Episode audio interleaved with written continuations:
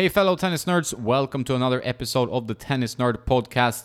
This time I talked to Tim Puttock from Prince. He has been with the company for 15 years. He is instrumental in designing some really innovative rackets. Most recently, the Prince Synergy 98 with the 1818 string pattern. You can find a review on tennisnerd.net and my YouTube channel, as well as the Ripstick, the new Ripstick with those aggressive O ports. You can also find more information about that on tennisnerd.net and YouTube. So I hope you like this conversation with, with Tim. I found it fascinating. He's a great guy. And if you have any other ideas of guests you would like to see on the Tennis Nerd podcast or topic you would like covered, please let me know in the comments below. That's all. Have a nice day and don't forget to play some tennis. Uh, how long have you been there? So I've been in um, I've been up in New York for around three years, um, three and a half years now, um, and I was down in Florida for three years before that. So I've been in the US for six and a half years now, which is uh, it's kind of crazy. It's gone it's gone by so fast. Do you miss home? Yeah, of course. I, I mean, I, I, miss you know my family and friends from back home, but you know I uh, I left England um, when I was 23, um, and uh, you know I started off um, in Italy with the with the R and D team out there. I, I, moved out straight after I finished university, so um, I've been away from from the UK really now for 15 years. So it's I'm, I'm, sort of used to it, and and I've been all around the world with with the Prince brand. Uh, now I started off in Italy, and then I moved to China and then uh, over here to the US. So it's really been a you know a, a voyage of uh, of exploration with the brand and and not that much time in England. Did you work with another brand before you joined Prince, or was it like the first thing? No, so when when I was um, when I was at university, before my final year of my masters, I actually did um, a four month internship with the ITF um, technical department in in Roehampton and that's actually how I uh, how I got the job with um, with with Prince. So Prince was was looking for a a, a new engineer for the team, and at, at, that time, you know, Prince had had just launched O3, and and everything was was growing pretty quick. So um, yeah, so they were looking for for some extra for some extra help, and you know, my contacts through the ITF reached out to me and said, Tim, look, I know you you haven't quite finished your degree yet, but would you be interested in going and interviewing for for this position? And I was like, yeah, of course. You know, I'd love to have a job lined up as soon as I finish.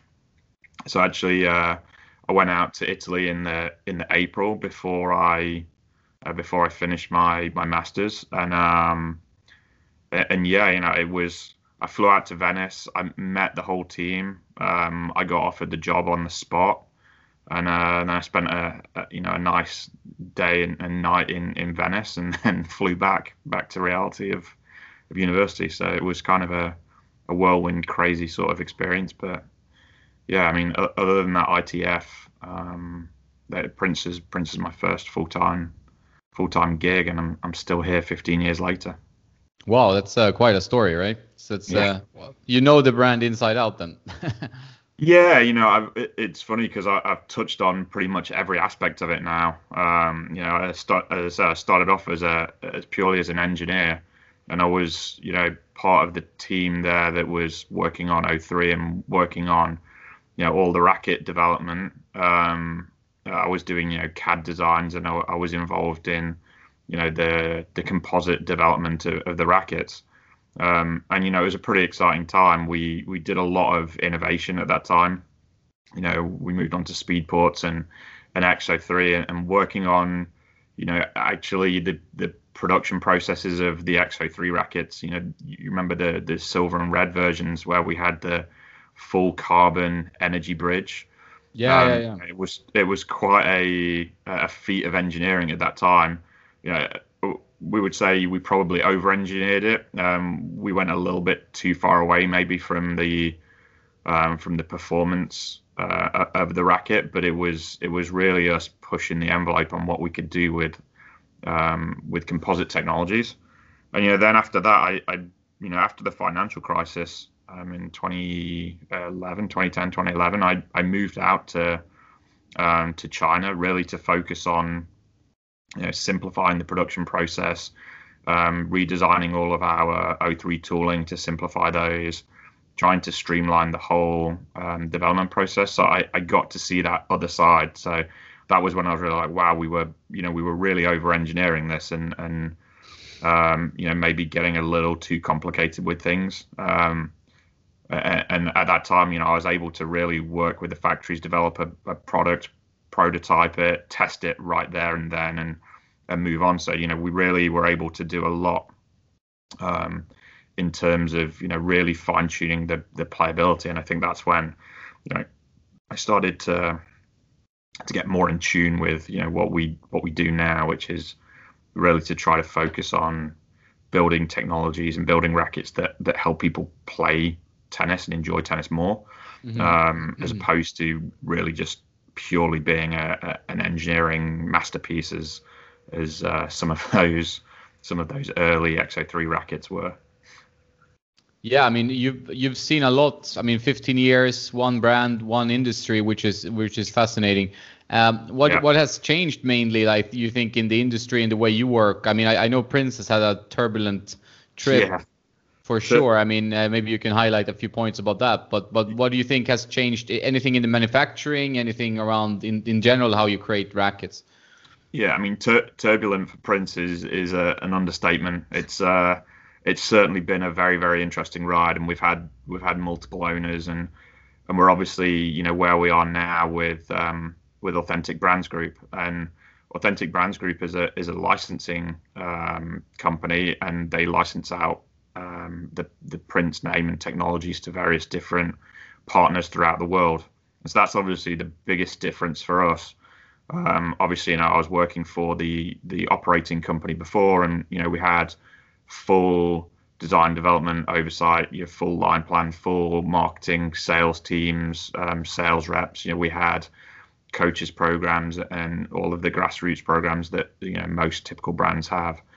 Um, I think now, you know, our challenges are, are very different. Um, we're a much smaller organization as the, the parent the parent company um, the, the the team that's operating and developing Prince now, which we still do in house. So we're still, you know, developing all of the rackets and the cosmetics and and, and strings and grips and bags and everything internally, mm-hmm. and then um, our our partners are sourcing those through um, through our network in in Asia. Um, but we don't have, you know, we're not in control of the sales force, and we're not in control of, of you know the the local marketing and grassroots programs, and so that does you know bring some challenges. It does also the the licensing structure does also bring some advantages in that we can be you know maybe more nimble with some of our um, decision making. Um, we give our partners a you know a, a, an advantage where they can um, buy directly from the factory and they're not buying wholesale. So that does give them some um, some inherent advantages in terms of attacking the market in, in certain ways. Um, so those are the, the biggest differences really from a from a business structure. In terms of the way we we manufacture rackets, I think you know the the the racket industry has been you know it's been fairly stagnant. There's not been any you know massive massive changes. Obviously, there's always improvements in terms of you know resin systems in, in the composites and and understanding how we can use layers better. I think we saw a we saw a trend where all the rackets were getting you know stiffer and stiffer and stiffer, um, mainly because the the game of tennis moved on and people were being much more aggressive from the back of the court and hitting with you know a, a lot more spin than than in the past. And, and, that does require you to have quite a lot of um, additional stiffness in, in, the frame to really get um, the best benefits of the spin. I think you know where we've seen it over the last couple of years is it's actually most brands are now starting to to go a little softer again. I, I think um, it, it went too far, and, and I'd like to say Prince was at the the forefront of that. You know, the the soft arm arm friendly rackets while still having performance benefits, and that was really a focus of us when we started with the first generation of, of Textreme was well, how can we use you know modern composite materials to develop a racket that that still has um, you know, the, the torsional stability and torsional stiffness while mm. not making the racket overly stiff and, and um, damaging to the arm. And I, I, think that's sort of gone through all of our um, all of our assortment and all of our product lines for the last, you know, six, seven years is that we we probably are out of the, the major racket brands the um, the least stiff and probably the most arm friendly of everybody and you know it, it's it's resulted in a very um, distinctive impact feeling from the Prince rackets, um, which you know we're, we're quite we're quite proud of that we um, that we were the first ones to really take that direction. But I think those are the you know biggest differences in rackets, and, and again, it's not a a massive you know revolutionary change in in racket technology or or you know the process um, it's more, you know, fine tuning everything that we've learned over the last 30 years of doing rackets in this way. No, yeah, I'm, I'm a huge fan of, of the, um, you know, I, I know so many players suffer from like tennis elbow and, and issues. I've suffered from it myself from time to time just by all, all this changing rackets uh, frequently all, and the strings and so on. And I, I know that you've really been pretty consistent with your focus on actually creating like um, arm-friendly rackets that are not completely uh, unusable, you know, or, or being like too noodle-like. Because some technologies, you put a, that in the racket, it, you have a huge detriment to how it plays. But you've you've managed to find a kind of middle ground with the Textreme. I, I was a huge fan of the 100 Textreme Tour 310, and and um, and even I know the 100p was a, was very successful for you and popular, and, and even the 95 and and now you you have the Phantom, which I guess is doing pretty well. I, I that's what I've heard. Um, sure. So, uh, but when we're talking now, you've just uh, announced uh, the two rackets, the the Synergy and the Ripstick, uh, and the Ripstick being kind of um, a, a very extreme O port racket. Uh, and, and you've been pretty consistent with the O port. You, you've kept that. Like, how long has that technology been around in some form? Is it as long as you have been in the company, pretty much? Yeah, it, it actually predates me. Um, so it, it's it's around 16, 17 years old. So it, I actually joined Prince just after the first um, O3 generation had launched. And, you know, I, I think yeah, we we hear quite a lot of negatives about O3, and we hear you know a lot of positives about O3, and it's really one of those technologies that that divides people, and we understand that. Uh, I, I think you know back when O3 first came out, we we made the whole line with O3, and then that continued into Speedport and XO3, and we weren't offering you know the alternative.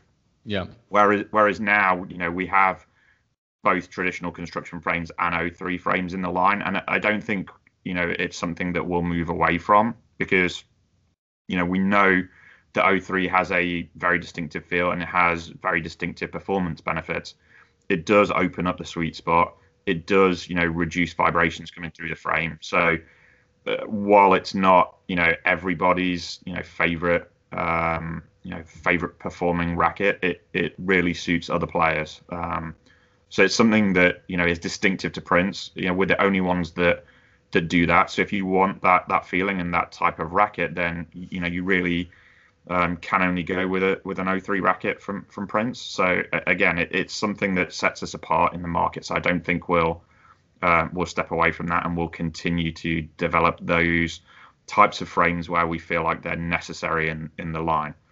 Um, you know, with the ripstick in particular, uh, I, I, think you know what we really were were looking for um, in 2021 was to make a you know a bigger impact in a in a part of the market where Prince had traditionally been quite strong, but we've been um, you know we've been struggling a little bit to make our mark over the last few years, and that's you know the the tweener market, um, and you know we've had beast lines, we've had warrior lines, which have been you know, moderately successful. That we've had good rackets in that space, but they've really been, you know, as a lot of brands do, they've been a sort of catch-all racket, a racket that is suitable for a, a beginner and a more advanced type of player. Mm-hmm. Um, and, and it really doesn't, you know, it doesn't really have weaknesses, but it doesn't have massive strengths either, which is great. It, it's great to have that type of racket in the line. But when you have so many choices, and particularly um, in this segment of the market, there's so many good rackets from all the brands. You know, we just felt like we need to do what Prince does best, and that's to um, to to really push the envelope a little bit with with our technologies. So like for example, when the Phantom came out and we made it really thin, you know, the first reaction from everybody was, "This is going to be a limp noodle. It's not going to play well. It's going to be underpowered." And I think we were able to develop that in in such a way that it did perform well, and and people were surprised. And I think that's sort of what we wanted to to do in this space as well was to create product that really had performance differences to to to rackets that were out there in the market. And so with the Ripstick, you know, we wanted to build the most powerful tweener racket that we could build on a on a hundred square inch frame. And so by doing that, you know, we we've brought in some of these technologies like O3, which is obviously perfect for a power racket because you know it increases the the size and and the um, the effect of the sweet spot. Um, you know, we get a, a, more powerful ball return coming from from an O3 racket than we do from from a traditional construction. Um, you know, we've we've built it with a very aggressive um, CTS c- construction. So that's for those who, who don't know, that's where it, it's um, thickest at the tip of the frame and it tapers mm-hmm. down all the way to the thinnest part of the frame right above the handle. So that does allow us to keep that flex in the shaft, um, be a slightly lower um, stiffness, but still have you know reaction in in in the hoop of the frame and the, and the particularly in the tip of the frame um, where we get less flex. Um, and, and to mirror that, we've we've done really the most aggressive design on the O3 that that we've we've ever done. Um, so the O3 actually tapers in the same way as the CTS, and the reason for that is obviously when you build a thick frame CTS, it you know it could become a little unwieldy and a little difficult to maneuver. Um, but by building this aggressive O3 design, we've actually sort of countered that um, maneuverability issue. Um, so the the the further away from the handle you're swinging the racket, obviously the faster that part of the racket's swinging, because um, it's furthest away from that rotation axis. So again, we've got the bigger O ports in in that part of the frame, and that just allows the racket to cut through the air a little more. And I think our initial reactions have been, you know, one of surprise again that you know, such a thick frame can actually feel um, quite maneuverable um, yeah. which is not what people were expecting when they first pick up that racket. So I think you know it's it's got that sort of combined big sweet spot, thick frame for for powerful, but also maneuverable, so you can swing it fast, and that just generates so much pace on on the ball, and it's just you know it's a really fun racket to um, to play with, and, and of course as you've seen, Jonas, we we we married that with quite a fun cosmetic design, something that's a little bit out of the box again compared to where we've been in the past in that space. Um, I just think it's one of those rackets that um, a lot of people are going to be able to pick up and, and enjoy. But if you really want to just rip the cover off the ball, it's exactly what you're looking for, as as the name would suggest. Yeah, I mean, I think you you really got the word down there. I think that that was what I thought when I was playing with it for the first time. Was just like this is a fun racket to use. It was surprisingly maneuverable, uh, thanks to I mean I guess the the O ports reduces the drag you know yeah. quite a bit as well. So the the beam isn't actually as thick as it looks from from the start. You know, right. and um and it had pretty good like I mean I was surprised by the amount of, of uh, kind of skidding slice you could generate because sometimes with these kind of tweeners or arrows or aerodynamic frames the slice has this tendency to to uh, shoot out and and be a little bit more floaty but this one felt like it, could definitely penetrate the court a bit better so yeah. um, well done there I, re- I really enjoy playing with it and um, it's a really fun looking stick i think the most uh, comments I've, I've, received about it because uh, I, I knew it was going to probably be a polarizing racket when I when I got it. Obviously, it's, it's something extreme. is going to have two sides to it, but mo- most people have really been asking, like people that um, you know just pass by when I'm hitting with it, or they just come by and, and just oh, what racket is that? That that looks awesome, you know, and they want to you know try it and stuff. So I think that's a good response, you know, because everybody's going to have opinions about the different paint jobs of, of the tennis rackets. It's just how it is. But yeah, uh, of course, definitely a fun stick. Yeah, of course, and and whatever whatever we do, whatever any brand does, there's there's always people with their their opinions of the racket, and and we understand that, and we always say that there's never a a perfect racket that that's for every player. So I don't think we can you know really try and play it safe and try to please everybody. Um, I, I, think for the type of player that's looking for that aggressive, fun racket to hit with, having a you know a more exaggerated, more out there cosmetic is something that's you know is is suitable for the frame. So um, you know I hope we're going to get. I don't want to say that I hope we're going to get people that love it and people that hate it, but I'm happy if we if we have some of those that um, that don't like it, but then a, a group of people that absolutely love it because that's really what we're what we're going for. We want to we want to try to please those people that do like O3 frames and do like aggressive hitting from the back. Yeah, definitely something for the for the aggressive baseline or kind of the rough imitator or whatever. Uh, and then you alongside that, so you have two two rip sticks, 280 grams and 300, and then you have an, a very interesting racket with quite a unique string pattern, 1818. It's the Synergy 98. Can you tell me how, how the thought process was behind that? Yeah, so again, it was you know we sat down and we we talked about where the baseline was and and how you know all the rackets in the line they we we like them personally and they hadn't necessarily tracked as well as we'd like to with with the players um, and again it was one of those those moments in time where we thought well why don't we try to build a, a racket that is the most stable that we that we could build that's how it started um, and it's funny because we were actually um, we were actually at that time redeveloping some rackets for the 50th anniversary of Prince, which was last year. Which unfortunately, you know, we we didn't do as much as we'd like to have done because of everything that happened with COVID. But um, you know, one of the rackets that we were um, developing, redeveloping, and that we actually introduced towards the back end of last year was the um, CTS Synergy DB26. Yeah. Um, which I think you uh, you've hit with as well.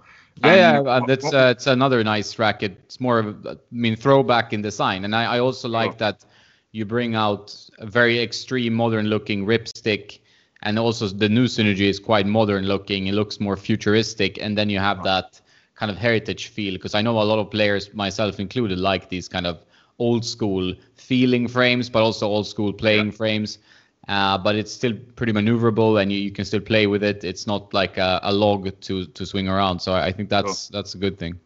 So uh, it's funny because one of one of the things when we went back and we we pulled the original version out of our um, out of our warehouse and and hit with it, and it was just it, the the ball flight was just so different to what we get on most modern rackets and you know, the, the game of tennis has obviously changed a lot since when the, the original Synergy came out.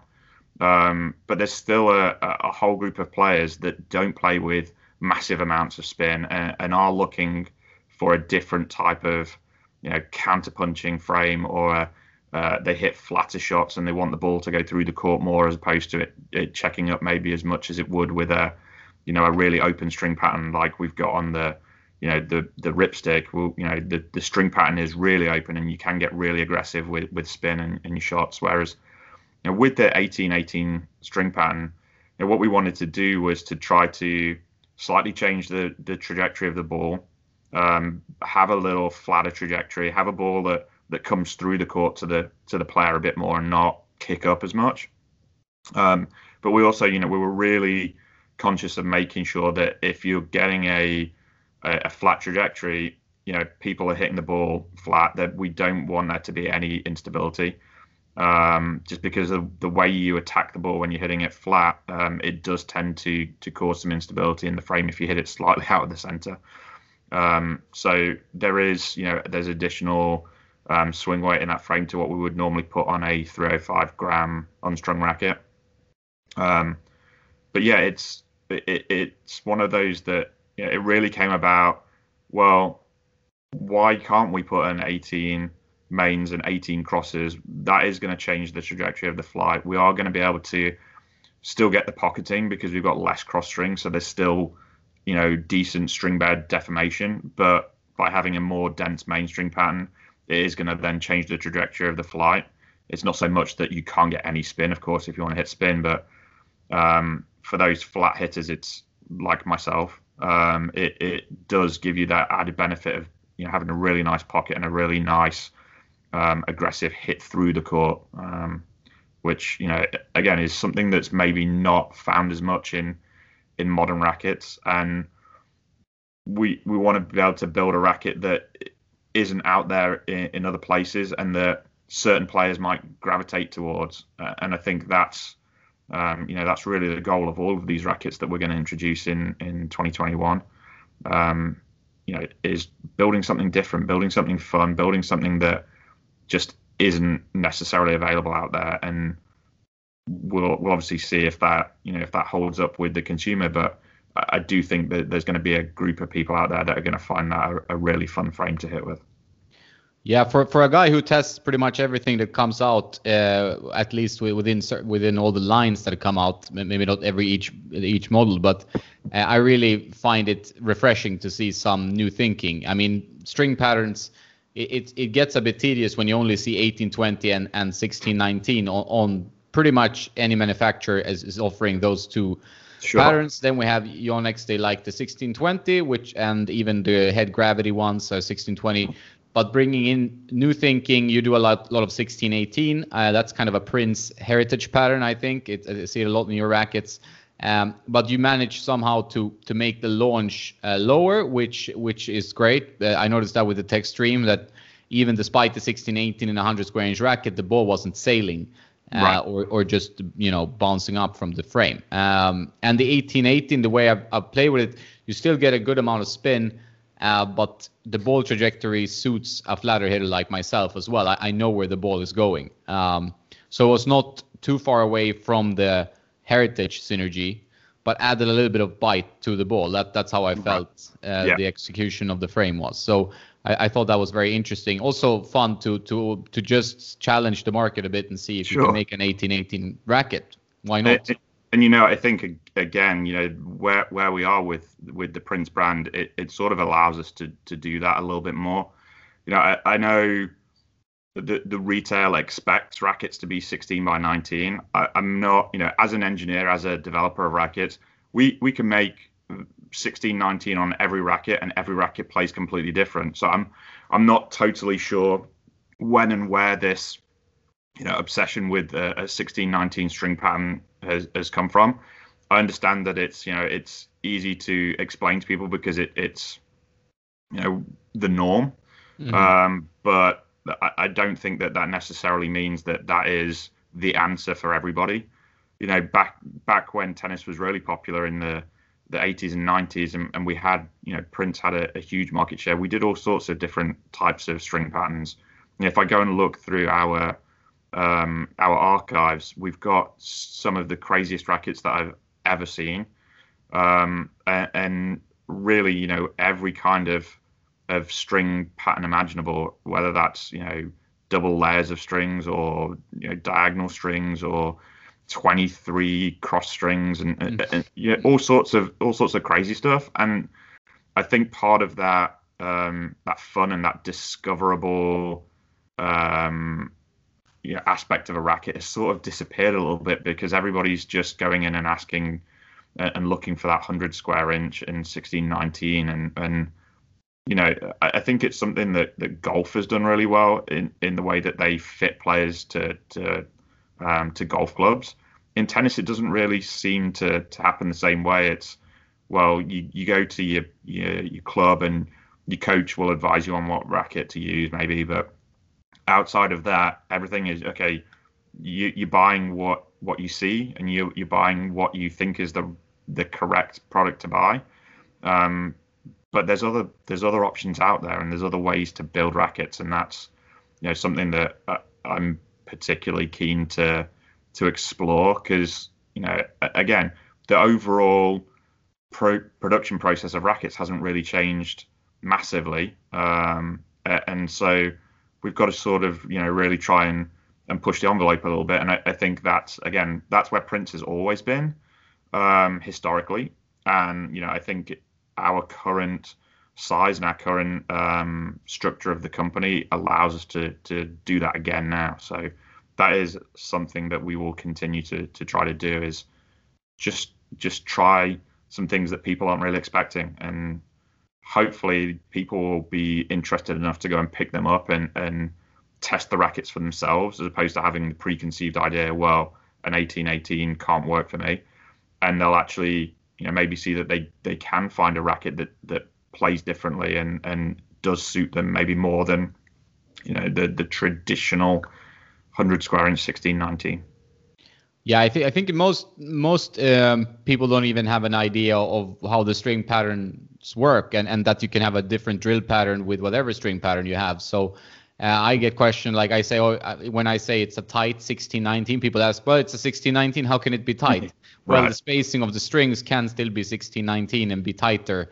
And yeah. if you have a smaller racket head obviously you and you can make a 14 16 93 square inch racket as well. So it's it's all about the drill pattern and how the spacing is and so a lot of things going into it. And, and people like you say i think it might be coming from the endorsement situation when you have uh, players like rafa and novak they both endorse certain rackets and then people go and like okay he's the best player. Uh, i should play with this racket because uh, i want to play like him. And yeah, that's really how tennis works right? Yeah of course you know uh, I would love to play like Rafa too, but I don't. So yeah, uh, you know, what what Rafa uses is maybe not necessarily what I should use, and that you know that's a that's a difficult that's a difficult um, you know argument for us to make. I, I don't want to say you know you shouldn't go and try to play like Rafa. Like everybody would love to, and the you know the rackets that that Rafa and, and Novak endorse are great rackets. Look, we we test everything too, and they're they're mm you know they're really good rackets. I'm not saying that you shouldn't go and try them. I, just you know for us, we'd love people to go and try our product because we we do take a lot of time and and and care into what we're um, developing, and we're building those frames for people to enjoy something that's different. So I do hope that people will try them and, and just see for themselves. Yeah, no, I think so too, and that's a part of my mission is to get kind of also, I mean, smaller brands or other, I mean, smaller rackets in the term of, of popularity and get people to understand that there's a lot of choice, right?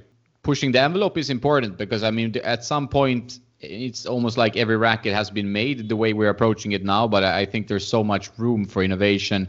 And there was a time, like you said, like 20 years ago whatever when or even more when when manufacturers tried all kinds of things like 2021 oh, yeah. patterns there, yeah. there, was everything out there everything. and and that was more fun like because then you you might I, I think most players that buy rackets and the most tennis nerds that, that follow my channels and so on they they like to see if if partly they're just like experimenting right because they tennis is fun and experimenting with your game and see what happens to your game is fun so there's a there's a thing about the sensation when you hit the ball that's rewarding if you play with the right racket, right? So, absolutely. I mean, if you only have X, Y, Z rackets out there, you're not going to be able to find maybe your favorite sensation. So then you maybe have to look back 30 years and see what was out there then, instead of hopefully seeing some innovation where it's fun again to to experiment and say, oh, I'm trying this racket. This is crazy. This is a completely new design, has a completely different sensation when I'm hitting the ball maybe you'll hate it that's fine or, or maybe you actually love it and you, you want to make the switch so you, you want to give people the chance to actually experiment a bit with their exactly i mean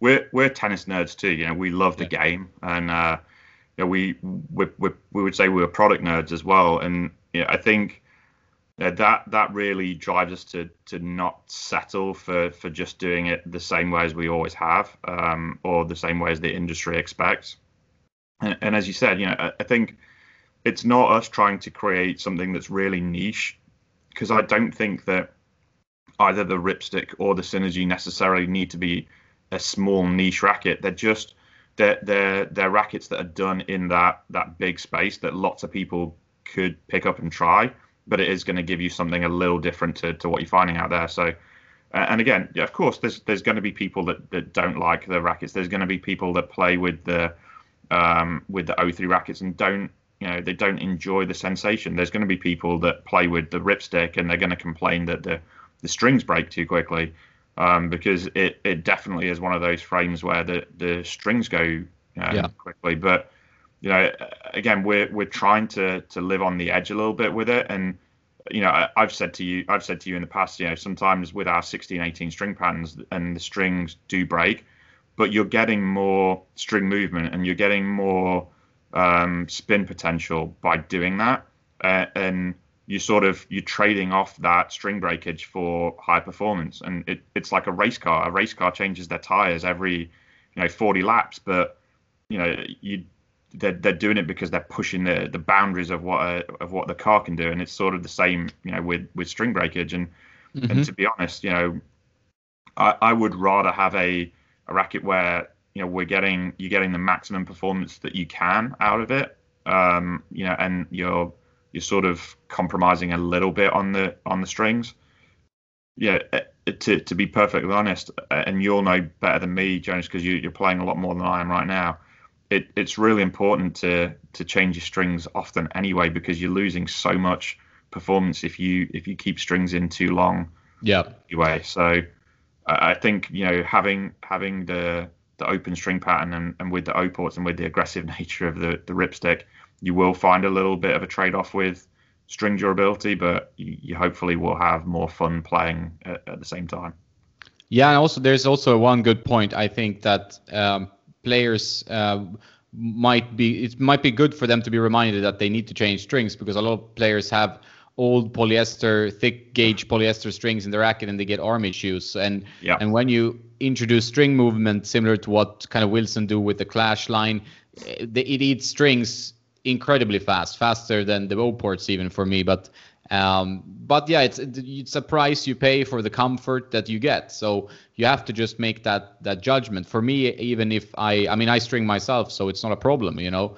Um, but but you, anyone can kind of buy a cheap string machine and then they save a little money and, and just get a string reel and and I think sure. it really helps your tennis if, if you're open to changing your strings a little bit more often. And, and most stringers, most racket experts would uh, 100% agree that that's what I what I, I hear all the time, right? Yeah, of course, and, you know, I think that's to your point. You know, I think that's part of um, you know what we've seen with obviously with polyesters coming in over the last 20, 25 years is that that there's a certain group of people that that think there's a certain player that thinks, oh, I'm going to put a polyester string in my in my racket because it's going to last me a lot, you know, a lot longer than a um, than a multifilament or a, you know a, even people playing natural gut back in the day, like, oh, well, I'll play with polyester because it'll last me a long time and I won't have to change my strings. But you, are losing so much tension from from the string, and you're losing all the benefit of of what the polyester brings to you in terms of the the snapback. That it, it's it's going to do you more harm than good if you're keeping your polyester strings in there too long. Um, yeah, hundred so. percent. I I think that it's just uh, I think you you need to take that into the equation with your with your tennis costs, right? If, if it's, it's just like it's not a huge cost anymore, uh, so it's it's I think it's better to just keep changing the strings. It's a good good advice.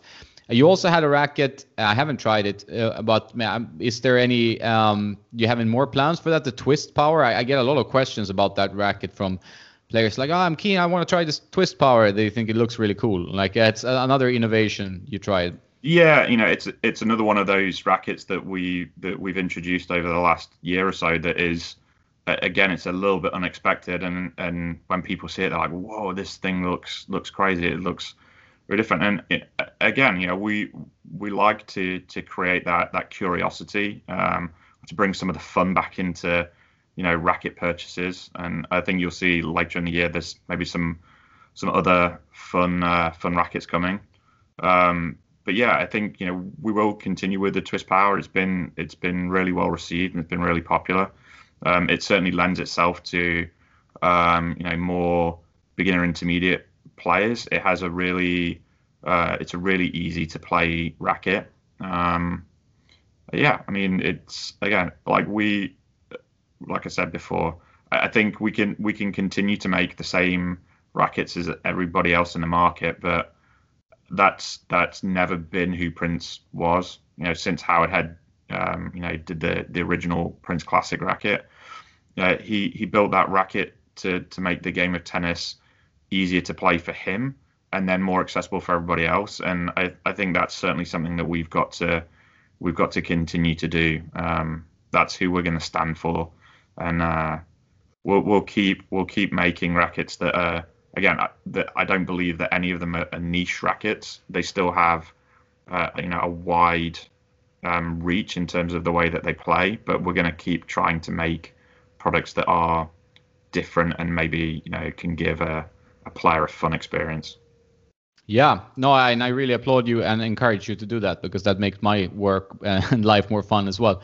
Uh, one racket that uh, just came out was the Textreme, um, the O3 uh, with the tattoo design. Like you do some collaborations. I've seen that also on your Instagram with uh, uh, with the clothing and the apparel stuff. Um, is, the, is is that something you're gonna do more of? And and what's the kind of reception you receive when you do these kind of collabs?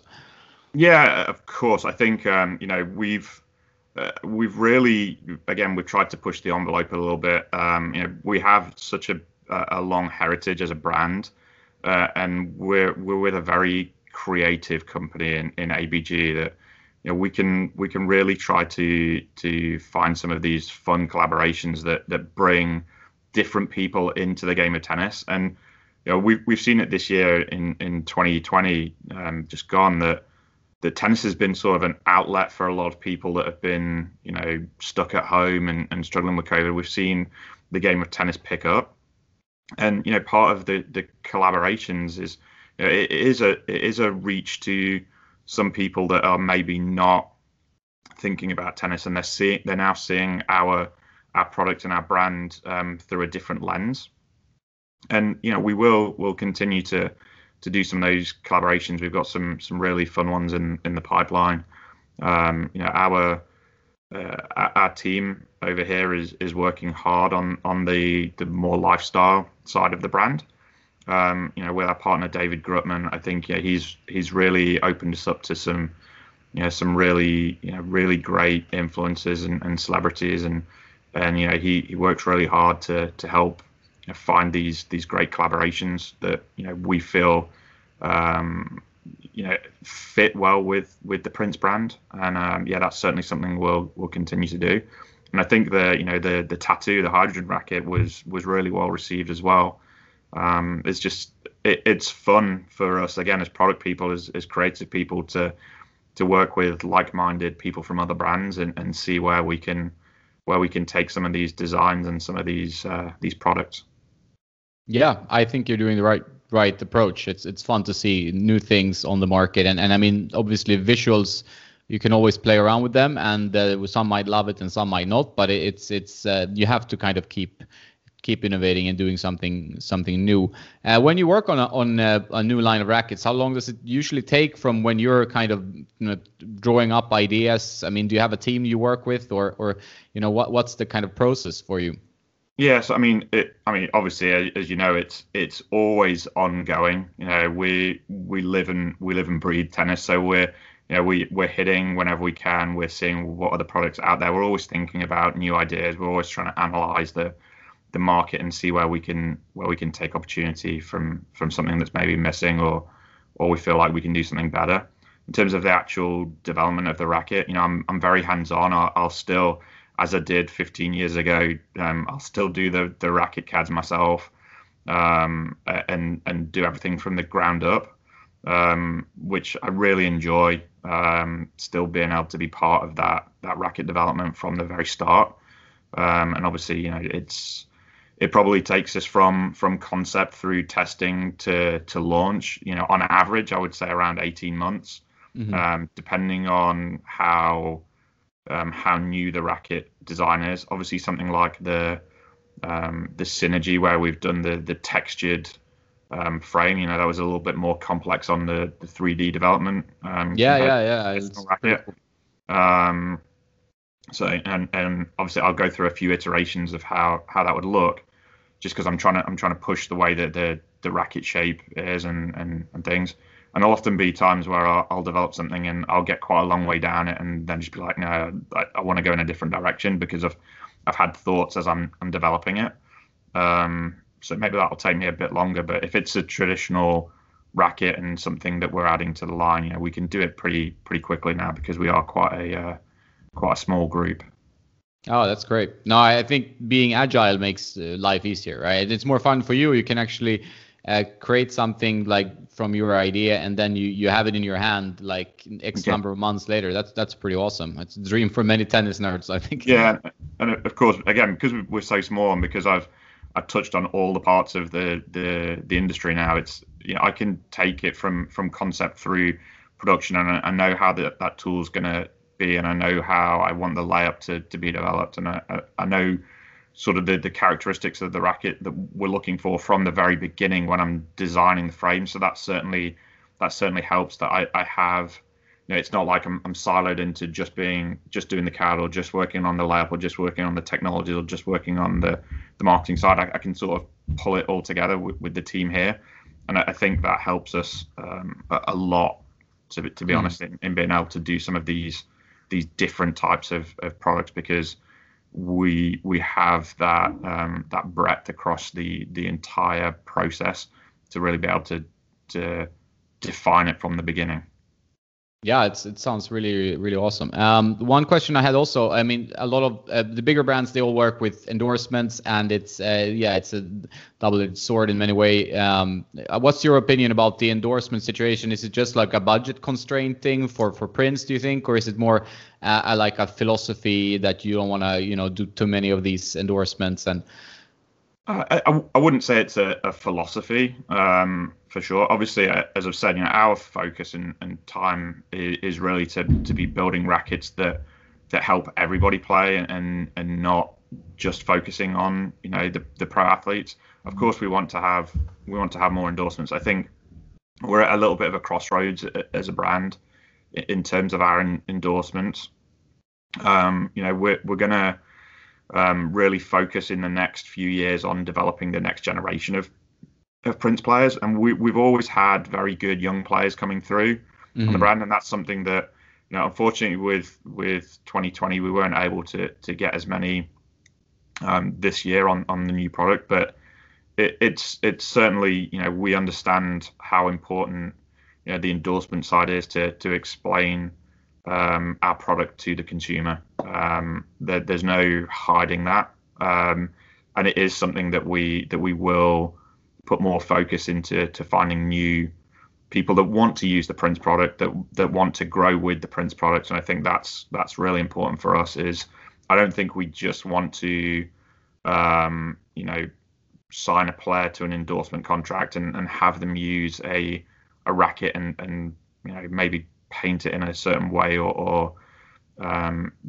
that is similar to a racket that, that we have in our line. I think we we truly want the players to be using our our actual racket because they they believe in the product, and so that's that's our focus now is to to go out and you know scout some of these younger players and, and get them to try the the product and start building that that younger generation of of Prince athletes that you know will continue to grow with the brand as we as we start to you know, sort of try to rebuild that um, you know that Prince following.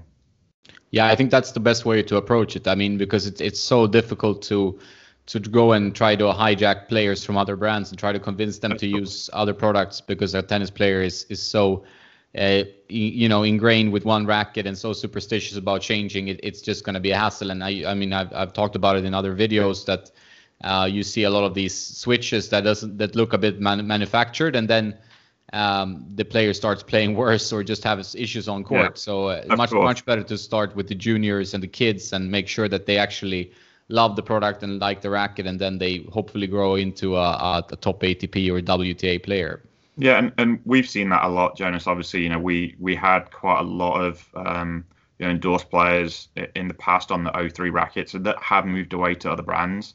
Mm-hmm. And then they get to a certain point in their career where they they're all coming back to, to using O3 rackets because that's what you know they really enjoy playing with. And again, you know, now we're our focus is creating these rackets that are maybe different to, to product that's out there. I feel like if we if we convert some of these players, we we will get that um, that group of players that that really believes in the product and feel like they need to use that product to, to get to the best of their potential. Um, and so yeah, that's I, I agree with you. It's sometimes it, it's manufactured when the, the player moves from one brand to another. Um, it doesn't always work. Uh, in a few cases it does, but often it doesn't. Um, but if a player really likes a, a product, they will, you know, most of the time want to stick with that that racket. Yeah. No, I think that's uh, that's that's how it works. I mean, money money always talks, but results speak yeah. even louder, right? In the end, so yeah. You you as a tennis player, you want to make sure you feel 100% confident always with your your gear. Uh, I know you're a busy guy, so I'm, i might want to let you go, but uh, we, we can obviously talk gear all day. Uh, yes. What bracket of the of the current line do you like the best, and maybe historically, do you have like any favorites of uh, in the past of, of sticks you've really loved and that you you hold dearly? Yeah, so uh, as I as I said to you before, and you know, I I hit the ball pretty flat. I'm I've never been one that's generated you know tons of spin. Um, so I I do really enjoy playing with the with the new synergy. Um, it just really suits my my style of, of play. Um, you know, I I still have fun going out and hitting with you know the Phantom um, 100x 1820, and again because I, I I can really almost just slap the ball a, a little bit and, and, yeah yeah no that's a fun control.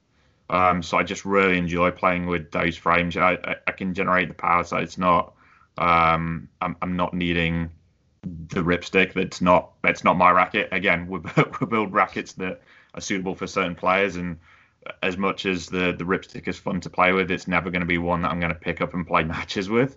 Yeah. yeah. Um, but yeah, so for, from recent years, it would be the the current synergy and the um, the Phantom 100X uh, 1820. Yeah, those are two two great rackets. I think the synergy right now is, is my.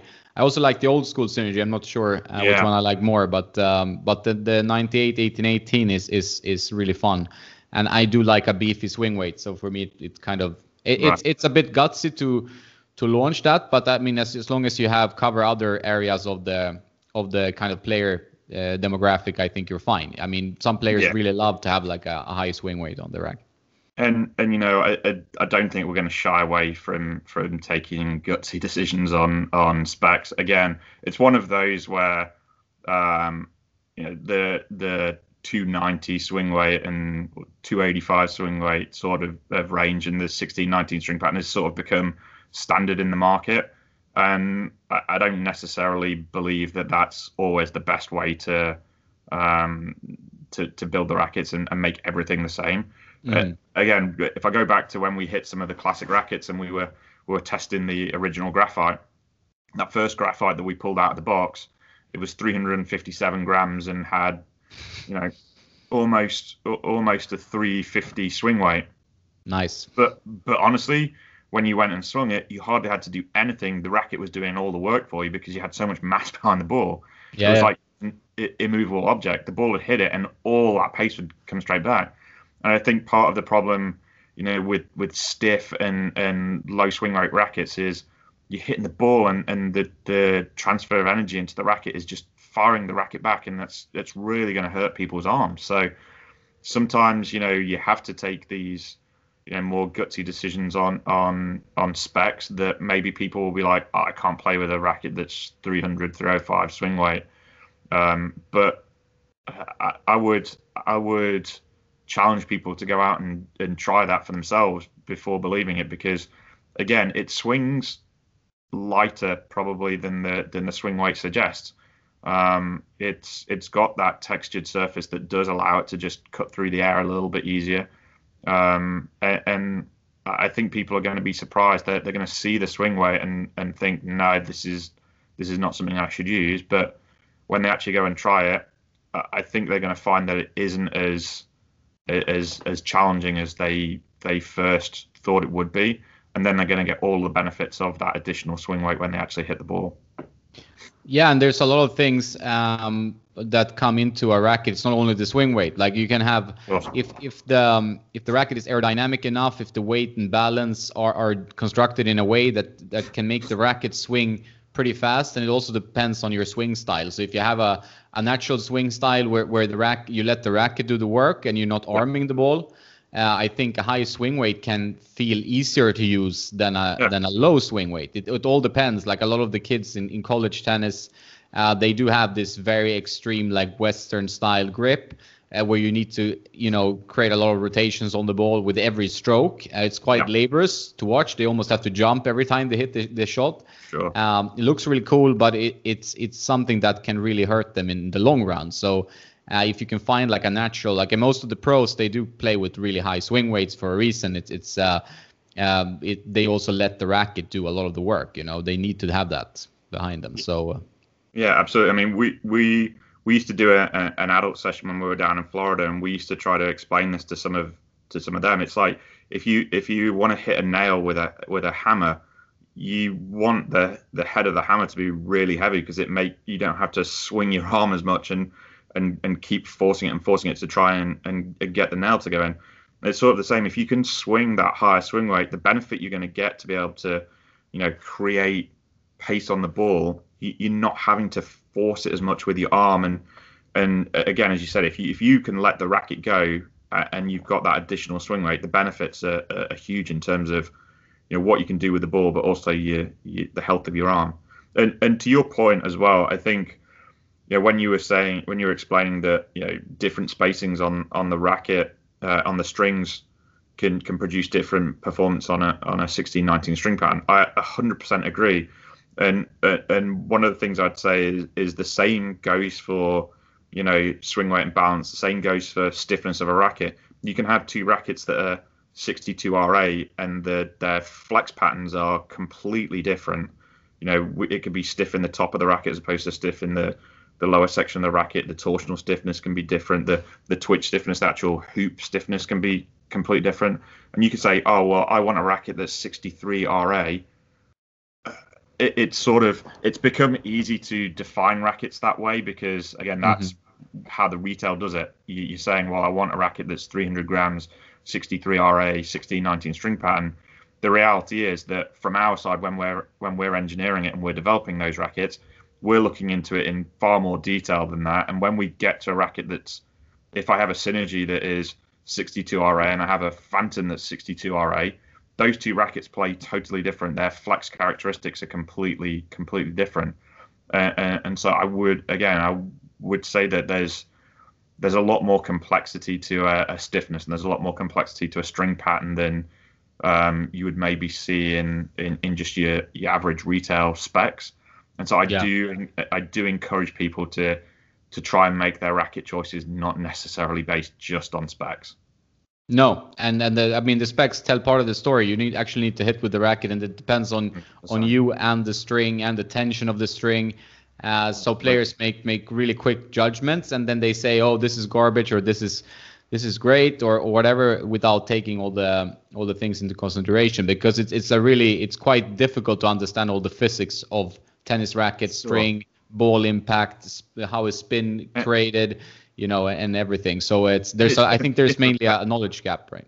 And it's going to be different for every player as well. And again, that's you know, I'll, I'll go back to the, the the golf situation. You know, now with golf, you can go to a driving range and they can analyze your swing, your your swing plane, the path of the club head, you know, everything that they're, they're analyzing and they're getting you in the right racket. If I go and play tennis and you know we both like the Synergy 98, we we probably swing completely different, and I'll need to set up my racket in a different way to you will, different string, different tension, and and, those things are, are going to be different for every single player, which is why we we want to build those rackets. Again, I take the the the synergy and the phantom; they can both be the same stiffness, but they have different benefits based on the way that we've built those rackets, and it's just going to suit somebody who plays in a certain way, hits the ball in a certain way. It might even be, you know, somebody takes the ball on the rise, they play close to the baseline as opposed to somebody who plays, you know, 10, 12 foot behind the baseline. You're going to want a different racket. You're going to feel something different when you're hitting with the same product. So it, it, there's no there's no tried and true. Well, this is the best racket for everybody, and this is the this is a bad racket. It might be that player A loves it and player B doesn't love it, and then you know there's something else out there for player B. Um, but it, it's really it, it's it's a complicated thing to to do to to develop a racket, and it's a lot more complicated than it than it looks from from the outside. Again, as I said, we haven't changed the production process in, in such a, a long time. It's not revolutionarily different, but the the way that we fine tune the rackets and the way that we can set up a racket to to play differently is is something that the industry's built up over over many many years. And I, I would say the the one piece of advice I'd give to to all tennis nerds out there is go and try go and try some different products from different brands and and feel the differences in the rackets and find something that that suits your game because it's not necessarily I'm a Wilson guy or I'm a Babolat guy because the the player uses it. I just don't think that that's how it works.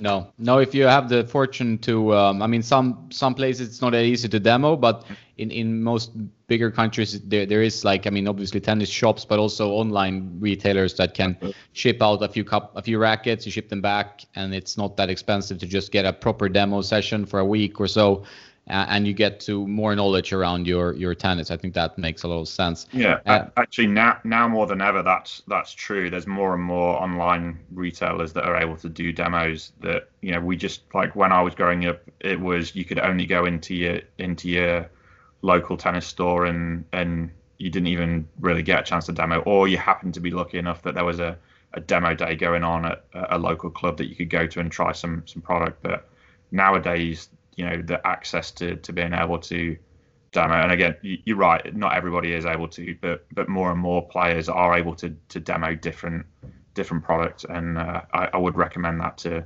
to to everybody that that can is is to demo as much as you can. For sure, for sure. Um, you op- often list your swing weight uh, and your power level. Uh, is that something you will keep doing? I, I really appreciate, especially the swing weight, to be uh, usually listed because yeah. most manufacturers they don't do that at all. We we will continue to to list the swing weight. We actually on the on the Synergy and Ripstick have decided not to to continue with the the power level being listed on the racket.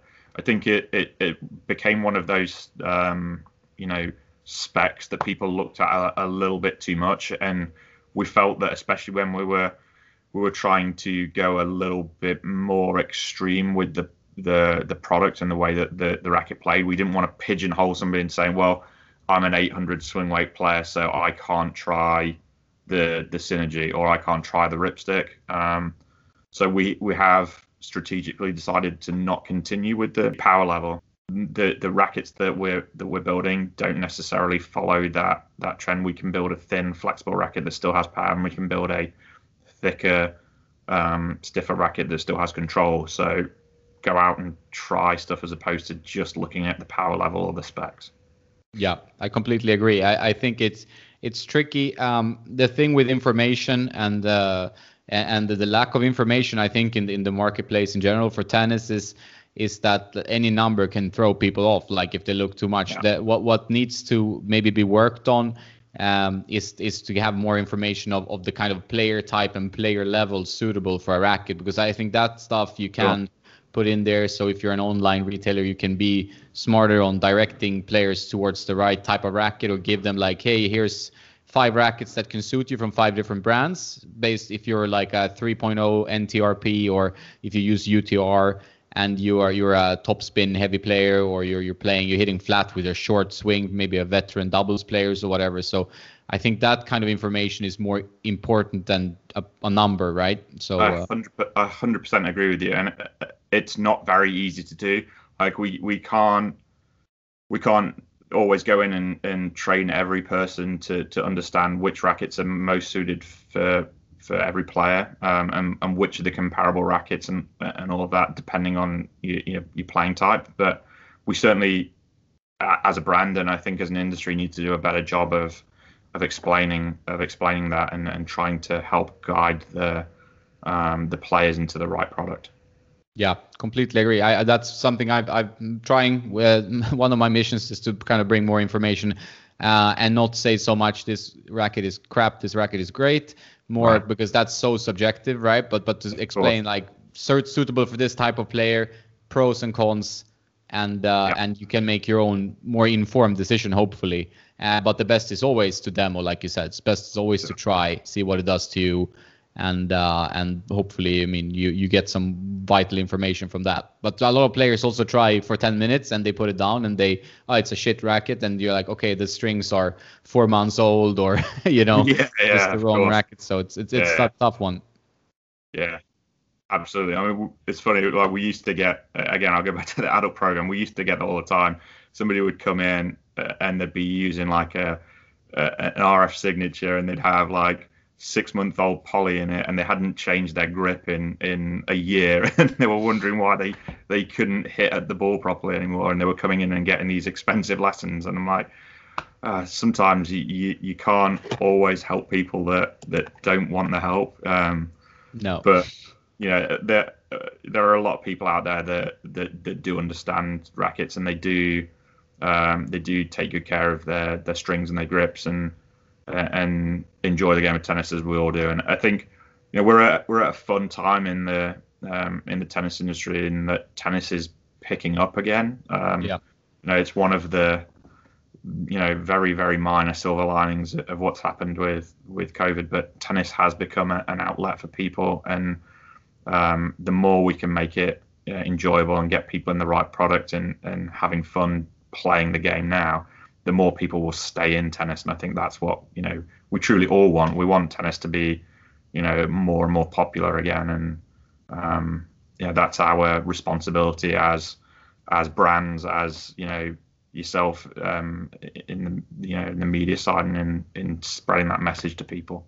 Yeah, hundred percent. No, it's nice to see a positive curve for for tennis after uh, maybe a while where there was worries what's going to happen when the three big three leave and and we get like a kind of a, a void of, uh, of of those guys. Uh, but I think there's there's hope on the horizon. Yeah, I, I think so too. And there's a there's actually a lot of uh, there's a lot of fun players coming through. So um, yeah, it's we, we were all very worried about the, the the big three leaving, but I think tennis is in a, is in a good state.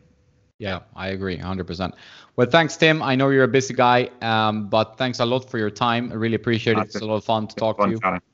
Yeah, Anytime you want to talk rackets, you know where I am. So, of course, of course. all right, Yeah, man. Thanks so much, James. thanks a lot, and uh, best of luck with uh, with the sales and the the marketing of the upcoming uh, rackets, the Ripstick and the Synergy, and more more fun rackets to come from you later in the year, as far as I Yeah, know. absolutely. I'm sure we'll talk again. Yeah, yeah, we should. All right, All right. man. Thanks, Jonas. Take care. Bye. Ciao, ciao.